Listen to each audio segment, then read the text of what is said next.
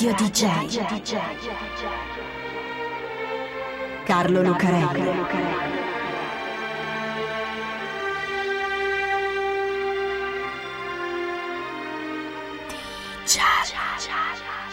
Carlo Lucarelli presenta Di Giallo, il radiodramma di Radio DJ. Salve a tutti, siete su Radio DJ, questo è Di Giallo e io sono Carlo Lucarelli, qui assieme a Fabio B per raccontarvi un'altra strana e misteriosa storia che viene dalla metà oscura del mondo. Quella metà in cui nascono e si moltiplicano le trame, gli intrighi e i complotti, veri o falsi che siano, reali o inventati da una fantasia che non vuole accettare la banalità del reale, e cioè che la gente vive e poi muore e a volte anche per caso. Ma è proprio così? O c'è qualcosa sotto, qualcosa dietro? Ecco, questa è proprio la storia, o meglio una delle storie, di una morte che è sempre sembrata strana a un sacco di gente. Questa è una delle storie della morte di Marilyn Monroe.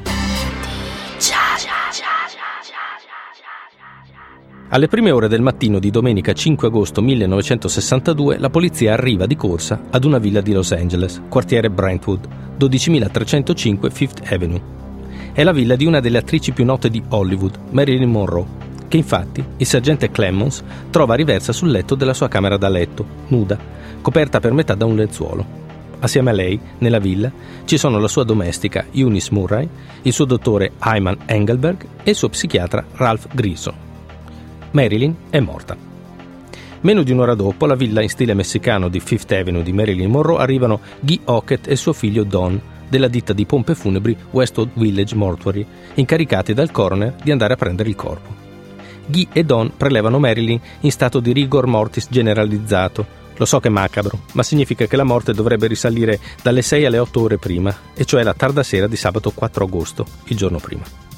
E siccome sono ausiliari del coroner, e quindi più o meno agenti di polizia giudiziaria, Guy e Don provvedono a repertare alcuni elementi, come 8 flaconi di barbiturici e sedativi, tra cui due flaconi di Nembutal vuoti e uno di cloralio idrato quasi vuoto. Allora, i fatti. Verso le 6 del mattino Guy e Don Hockett portano il corpo di Marilyn avvolto da una coperta e legato su una barella al laboratorio della loro impresa di pompe funebri per prepararlo per la veglia. Lì vengono raggiunti da un assistente del coroner che si fa consegnare il corpo. Siamo matti, per casi come quello prima bisogna fare l'autopsia naturalmente. E lo fa portare all'obitorio del Palazzo di Giustizia della Contea di Los Angeles. C'è la frigorifera numero 33. Allora, ancora i fatti. Verso le 10 del mattino il notorno Gucci, che presto diventerà famoso per essersi occupato di molti personaggi importanti come Bob Kennedy, Sharon Stone, Janis Joplin e John Belushi, ma che allora è ancora un giovane anatomopatologo, esegue l'autopsia sul corpo di una delle dive più amate e desiderate del mondo e sicuramente non è una cosa piacevole. Dopo cinque ore di autopsia che non rivela contusioni o segni di colluttazione, a parte un livido sull'anca sinistra, il dottor Noguchi conclude che Marilyn Monroe è morta per intossicazione da barbiturici dovuta ad overdose per indigestione il 17 agosto, attesi gli esami tossicologici e i risultati delle indagini, il coroner della contea di Los Angeles, Theodore J. Carpi, conclude che sulla base di tutte le informazioni contenute è nostra opinione che il caso sia classificabile come suicidio. Ecco qua. Nel frattempo Marilyn Monroe era stata truccata dal suo truccatore di fiducia, vestita con un abito verde, accompagnata al cimitero con una cerimonia molto intima, sorvegliata da uno dei suoi ex mariti, il campione di baseball Joe DiMaggio, che lascia fuori dai cancelli gran parte del bel mondo di Hollywood, e poi sepolta nel Memorial Park di Westwood. Fine. Fine? Si può finire così?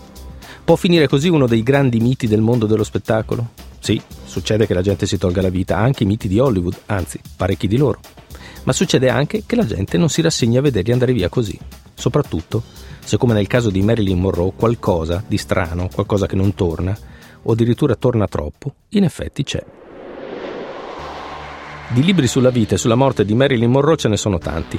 Uno degli ultimi è un bel libro scritto da Francesco Mari, Elisabetta Bertola e Barbara Gualco, L'enigma della morte di Marilyn, da cui ho tratto alcune delle informazioni che vi sto raccontando e che citerò anche più avanti per una cosa importante che riguarda le specifiche competenze degli autori che sono docenti di tossicologia e criminologia forense all'Università di Firenze. Per adesso del loro libro prendo un'altra citazione, è quella di un paziente che scrive allo psichiatra che l'ha in cura. Lei e il dottor Freud specificate che ogni bambino attraversa uno stadio di sviluppo, eccetera, eccetera. Oppure, riguardo al fatto che un paziente, quando si stende sul lettino dell'analista, spesso si blocca e non riesce a spiccicare parola. Questo è quello che lei e il dottor Freud chiamate resistenza. Poi però, mentre il paziente leggeva il monologo di Molly Bloom dell'Ulisse di Joyce, ecco l'idea. Non è vero che la chiave per analizzare è l'associazione libera delle idee. Ci vuole un ambiente diverso, casa propria, in mutande, sul letto, da soli, con un mangianastri che poi potrà essere ascoltato insieme per analizzare il flusso di coscienza. Quello che le offro è la mia idea che rivoluzionerà la psicoanalisi. Ora, chi parla non è il dottor Jung che litiga col dottor Freud, e neppure il geniale e folle Hannibal Lecter che parla con gli analisti di scienza del comportamento, è Marilyn Monroe che scrive al suo psicanalista, il dottor Ralph Grierson. Marilyn Monroe, che a dispetto dell'immagine, da bionda ossigenata svampita, da oca giuliva, tutto sesso e niente cervello, che le parti del film e l'immaginario collettivo le hanno cucito addosso, è una tipa che legge Joyce, un mattone bellissimo ma tostissimo come l'Ulisse, e il monologo di Molly Bloom, un flusso di coscienza senza punteggiature e senza capo, e parla di psicoanalisi come se fosse un'allieva di Freud. Certo, stiamo parlando di una ragazza senza istruzione, che passa da una famiglia all'altra, spesso abusata da tutori e cugini, che cerca senza trovarlo un padre protettivo nei suoi tre mariti, nel suo insegnante di recitazione e nei suoi psichiatri, come il dottor Grierson. Una ragazza dalla vita sentimentale piuttosto confusa e parecchio incasinata, con una serie di relazioni che mettono insieme attori, cantanti, psichiatri, mafiosi e presidenti. Una donna che finisce a picchiare sulle pareti imbottite di una casa di cura almeno un paio di volte. E soprattutto una donna che prima di quel 5 agosto 1962 aveva già cercato di uccidersi almeno quattro volte. Però la citazione che abbiamo preso ci serve a non fermarci al mito della bambolona di Hollywood, bionda, fragile, senza cervello, che prima o poi si sa che finirà così, o alcolizzata o suicida. Immaginare che Marilyn, un momento prima sul set di quando la moglie è in vacanza, a dire a Richard Sherman: Salve, sono io, non si ricorda, la patata del piano di sopra. E un attimo dopo, invece, è a scrivere al dottor Grierson: Lei mi ha detto che l'esperienza d'infanzia durante lo sviluppo anale possono causare fissazioni che giocano un ruolo significativo nello sviluppo sessuale futuro. Beh, è un contrasto che ti fa pensare che le cose possono anche non essere quello che sembrano. Giallo DJ di giallo. Intanto c'è una bella confusione in Fifth Avenue quella domenica presto del 5 agosto 1962. Ci sono versioni che cambiano, come quella di Eunice, la governante di Marilyn, che prima dice di aver notato la luce accesa sotto la porta della camera di Marilyn verso mezzanotte, di aver bussato, ma siccome lei non apriva, allora ha chiamato il dottor Grierson, che ha sfondato una finestra della camera e ha trovato Marilyn a letto, morta, con la cornetta del telefono in mano. Poi però cambia tutto e l'orario si allunga fino a dopo le 3 del mattino. C'è una scena del crimine piuttosto contaminata, il dottore che toglie la cornetta dalla mano di Marilyn, la governante che prima che arrivi la polizia ha già messo in lavatrice i lenzuoli del letto su cui è morta Marilyn e sta già facendo riparare il vetro rotto da Grierson. Ci sono testimonianze che saltano fuori a distanza di anni, che mettono anche altri attori sulla scena del delitto. Per esempio, c'è un autista di ambulanze che dice di essere andato a quella villa in Fifth Avenue quella mattina per portare una Marilyn ancora viva all'ospedale di Santa Monica. E c'è chi ritiene che Marilyn non sia morta nella sua camera da letto, ma nella foresteria della villa, per essere poi portata nell'altra stanza.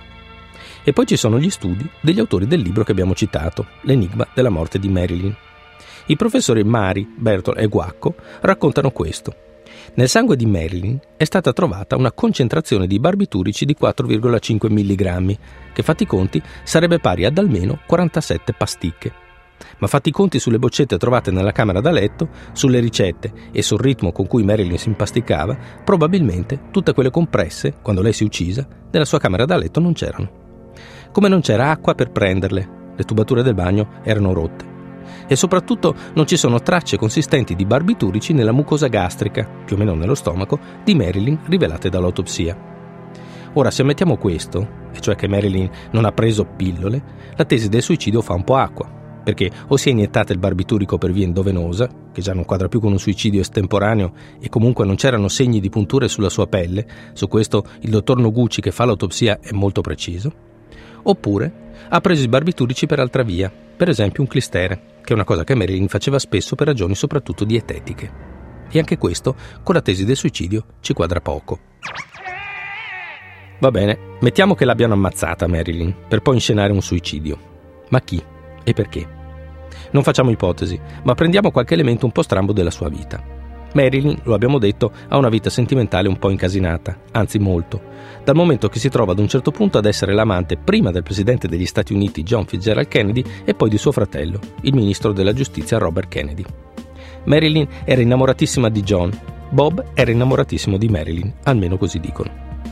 Tra gli amici di Marilyn c'è anche Frank Sinatra, che ha già presentato JFK a un'altra sua amica, che a sua volta è l'amante del boss di Chicago Sam Giancana. Insomma, quanto a triangoli e intrecci amorosi, la situazione è abbastanza incandescente e forse anche pericolosa. E anche Marilyn forse è una testa calda, almeno stando a quello che salta fuori negli anni successivi da voci, testimonianze e registrazioni dell'FBI e della CIA. Dicono che Marilyn aveva chiamato Bob Kennedy, minacciando di convocare una conferenza stampa se non l'avesse visto. La signora Eunice, la governante, dice che in effetti quel pomeriggio, il pomeriggio in cui Marilyn è morta, Bobby arriva assieme all'attore Peter Lawford, cognato dei Kennedy e amico di Marilyn. E lei è talmente agitata che devono chiamare il dottor Grierson. E in effetti, verso la mezzanotte, la polizia ferma una grossa auto nera che corre veloce sull'Olympic Boulevard di Beverly Hills, lì a Los Angeles. Dentro ci sono Peter Lawford, il dottor Grierson e il ministro della giustizia Robert Kennedy, che gli agenti di pattuglia lasciano subito andare. Che vuol dire questo? Che Marilyn l'ha uccisa Kennedy? No, questo lo dice lo scrittore James Elroy nel suo American Tabloid, ma io non dico niente. Voglio solo dire che trovarsi tra presidenti, ministri e mafiosi in effetti non è molto igienico, in un periodo in cui la politica si faceva anche con la violenza e infatti tutti, presidenti, ministri e mafiosi, sono stati ammazzati. Magari per caso, singolarmente e senza complotti. E magari sì, anche Marilyn Monroe si è uccisa e basta. Io però non ci credo. Per me, se devo dirvi la mia, Marilyn non si è suicidata, ma non è neppure stata uccisa. Marilyn è viva. Ha inscenato la sua morte per ritirarsi a vita privata e adesso sta su un'isola deserta assieme a Elvis Presley, Jim Morrison, Michael Jackson e tutti quei miti dell'immaginario che i fan non accettano di credere banalmente morti. Sono sicuro che su quell'isola c'è anche Ettore Majorana, il fisico scomparso nel 1938 sul piroscafo che da Palermo lo riportava a Napoli. Sono sulla spiaggia e lui le racconta delle sue scoperte nel campo della fisica nucleare e lei sorride, facendo finta di essere un'oca svampita che non capisce niente ma che vuole compiacere, come nei film. Invece Marilyn ascolta tutte quelle cose su neutrini e fisica quantistica e le capisce benissimo. Radio DJ. Carlo Lucarelli. cha